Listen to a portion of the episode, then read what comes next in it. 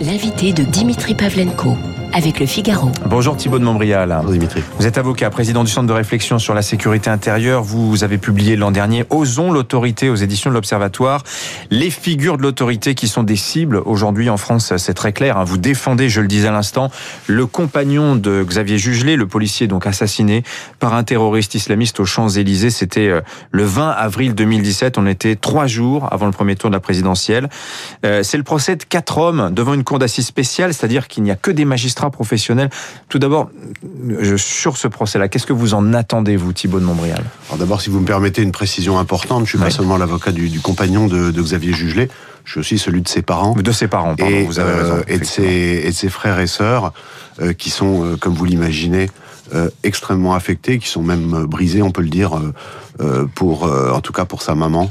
Euh, par ce qui s'est passé, par le drame qui s'est déroulé le, le, le, 20 avril 2017. Ce qu'on attend de ce procès, euh, ce qu'on, vous savez, l'auteur est mort euh, lors des faits par le tir de il a été tué par le tir de riposte des policiers. Mhm. Et euh, aujourd'hui, euh, la justice, l'enquête a permis d'établir la chaîne de responsabilité qui a abouti à ce que la Kalachnikov, qui a servi à Karim Shurfi, au terroriste, mhm. euh, arrive entre ses mains.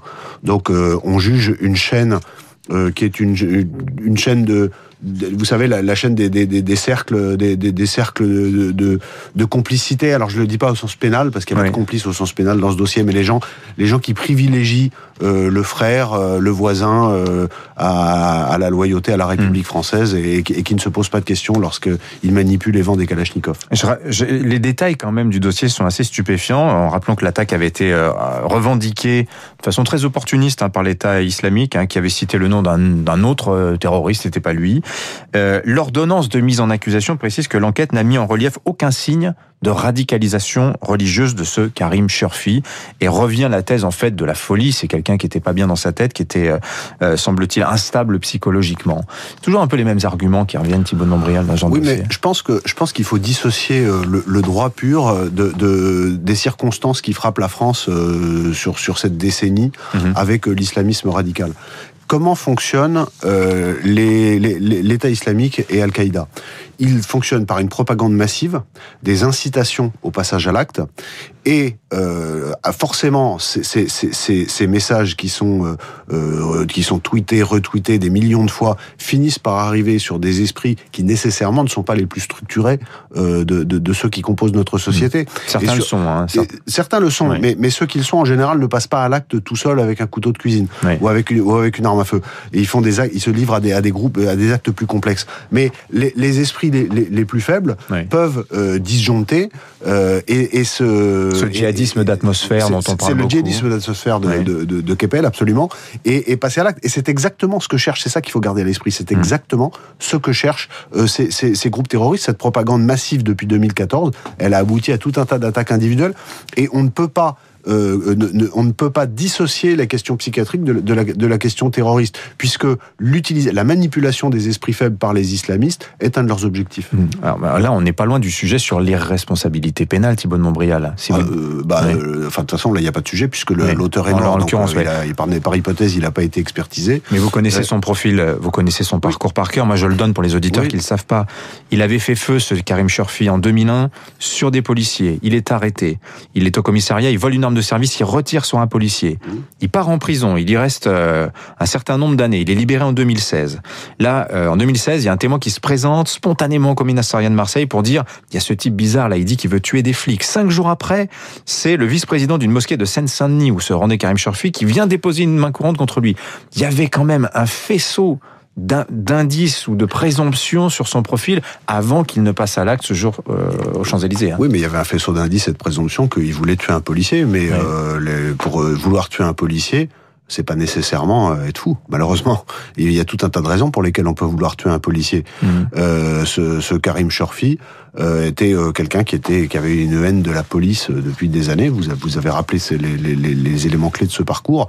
on peut se demander pourquoi, confronté à, à, un juge des libertés en, au, début de l'année 2017, il n'a pas été placé en détention. Hein. Ça, c'est ça, c'est un, un, vrai sujet qui nous renvoie à d'autres débats sur les choix judiciaires. Mmh. Après tout, une fois que le juge a fait le choix, il faut l'assumer.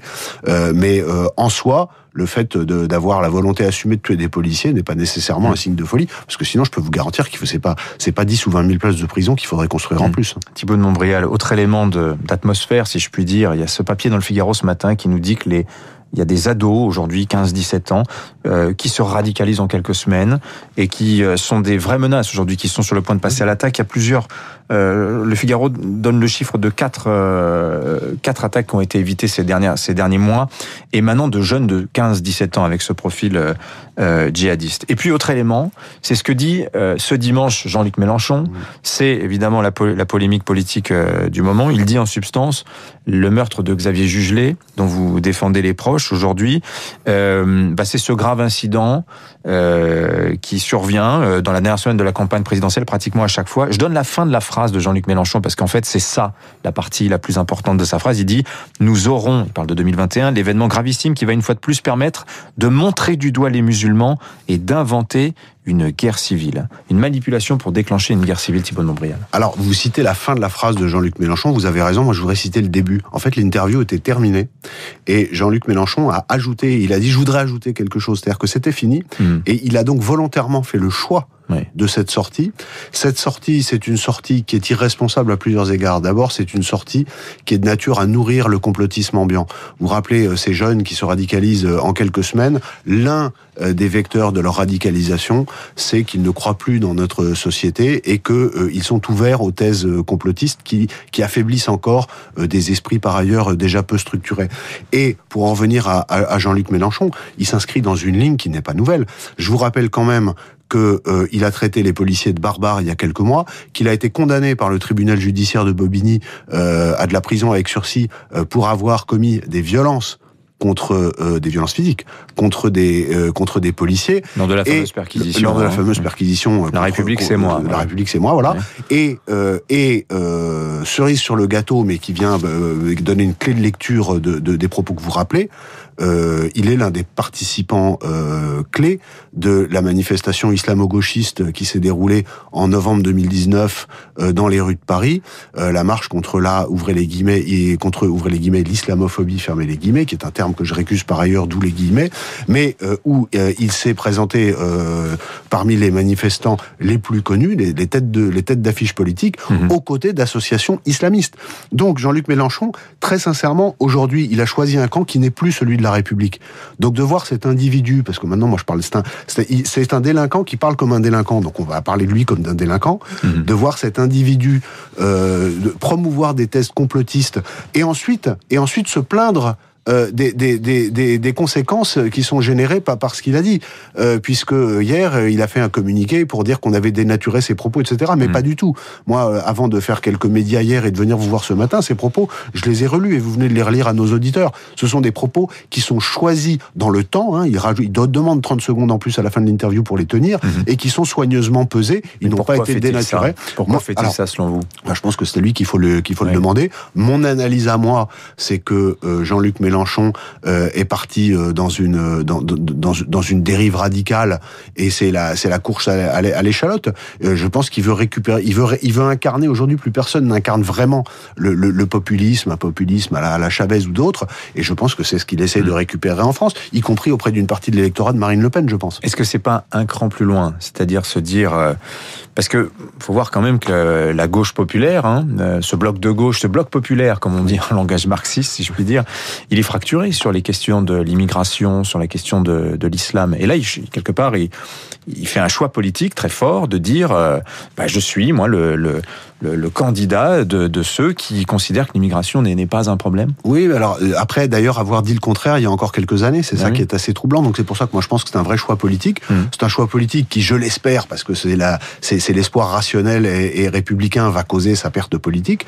Euh, mais euh, vous avez raison de le souligner dans la perspective de l'élection présidentielle. Si on prend un peu de champ politique, ça, ça prive euh, à l'avance toute chance d'une union de la gauche, d'une union de la gauche autour de hmm. lui. Donc je pense que il se place dans la position du du candidat anti-système de gauche, euh, quoi qu'il arrive entre les autres, hmm. entre le Parti socialiste, les écologistes, etc. Mais c'est un choix, c'est un choix qu'on peut qu'on peut comprendre comme observateur, mais hmm. qu'on ne peut pas accepter comme républicain. J'ai une dernière question pour vous. Vous êtes président du Centre de réflexion sur la sécurité intérieure. Vous êtes associé aux réflexions, notamment sur le Beauvau de la sécurité. Il y a ce chiffre assez incroyable ce matin dans la presse des pensées suicidaires qui hantent les esprits de plus en plus de policiers aujourd'hui. Thibault de Montbrial. Il y a, il y a, il y un malaise, mais au-delà de simplement des colères, euh, euh, si je puis dire, euh, syndicales qui s'expriment pour les policiers et les policiers. C'est malheureusement pas un phénomène nouveau. si j'avais une explication, je, ce serait très arrogant de ma part de prétendre avoir une explication, quelques éléments de réflexion. Les, les policiers sont sous tension permanente permanente, 365 jours par an en service et hors service, euh, depuis euh, le, début quasiment, le début de la décennie ou les années 13-14, et en tout cas depuis le début des, des attaques terroristes. Se sont enchaînées euh, ensuite les manifestations extrêmement violentes à partir de 2016, euh, avec euh, des, des, des loi de travail, retraite, voilà, exactement, avec de, nombreuses agressions contre les policiers. Se sont multipliés pendant ce temps-là des phénomènes qui existaient déjà, mais qui aujourd'hui se, se déroulent au centuple toutes les nuits en France. Euh, d'attaques contre contre les patrouilles, d'attaques contre les commissariats, et on a maintenant des, la révélation sur les réseaux sociaux ou dans les halls d'immeubles d'identité des policiers. Euh, ils sont pris à partie parfois chez eux, parfois dans leur voiture, et donc il n'y a plus d'endroit où euh, déposer les armes, où se ressourcer et où psychiquement se reposer. C'est-à-dire qu'en fait, moi je pense que c'est cette tension psychique permanente euh, depuis 5, 6, 7 ans qui finit par produire des dégâts, avec en plus une, un sentiment euh, de, de, de que, que, mais comme toujours, les gens qui sont sous très forte tension psychique, de ne pas être compris par leur entourage, par leur hiérarchie euh, et par les politiques. Ce qui, ce qui objectivement n'est pas vrai. Alors c'est pas faux parce que mhm. par définition la hiérarchie ou les politiques ne vivent pas la même chose, mais c'est pas vrai parce que la hiérarchie et les politiques comprennent, regardent, observent et, et essayent d'y de, remédier. Mais il y a, ça, ça génère un isolement. Un, un, vous savez, c'est du, du, du stress dépassé. Hein. C'est, ce sont des, des symptômes qu'on a aussi vus euh, chez les soldats après, après la guerre. Mhm. Sauf que là, la guerre n'en finit pas. C'est la guerre tous les jours. Je pense que c'est une des explications. Mais cette, cette usure, elle est profonde et elle nous renvoie aux causes de l'insécurité de l'islamisme, euh, etc. Merci Thibault de Montbrial, avocat, président du Centre de réflexion sur la sécurité intérieure. Osons l'autorité, le titre de votre dernier ouvrage paru euh, fin d'année dernière aux éditions de l'Observatoire. Merci à vous. Merci. Dans un instant, la revue de presse de David Abicard.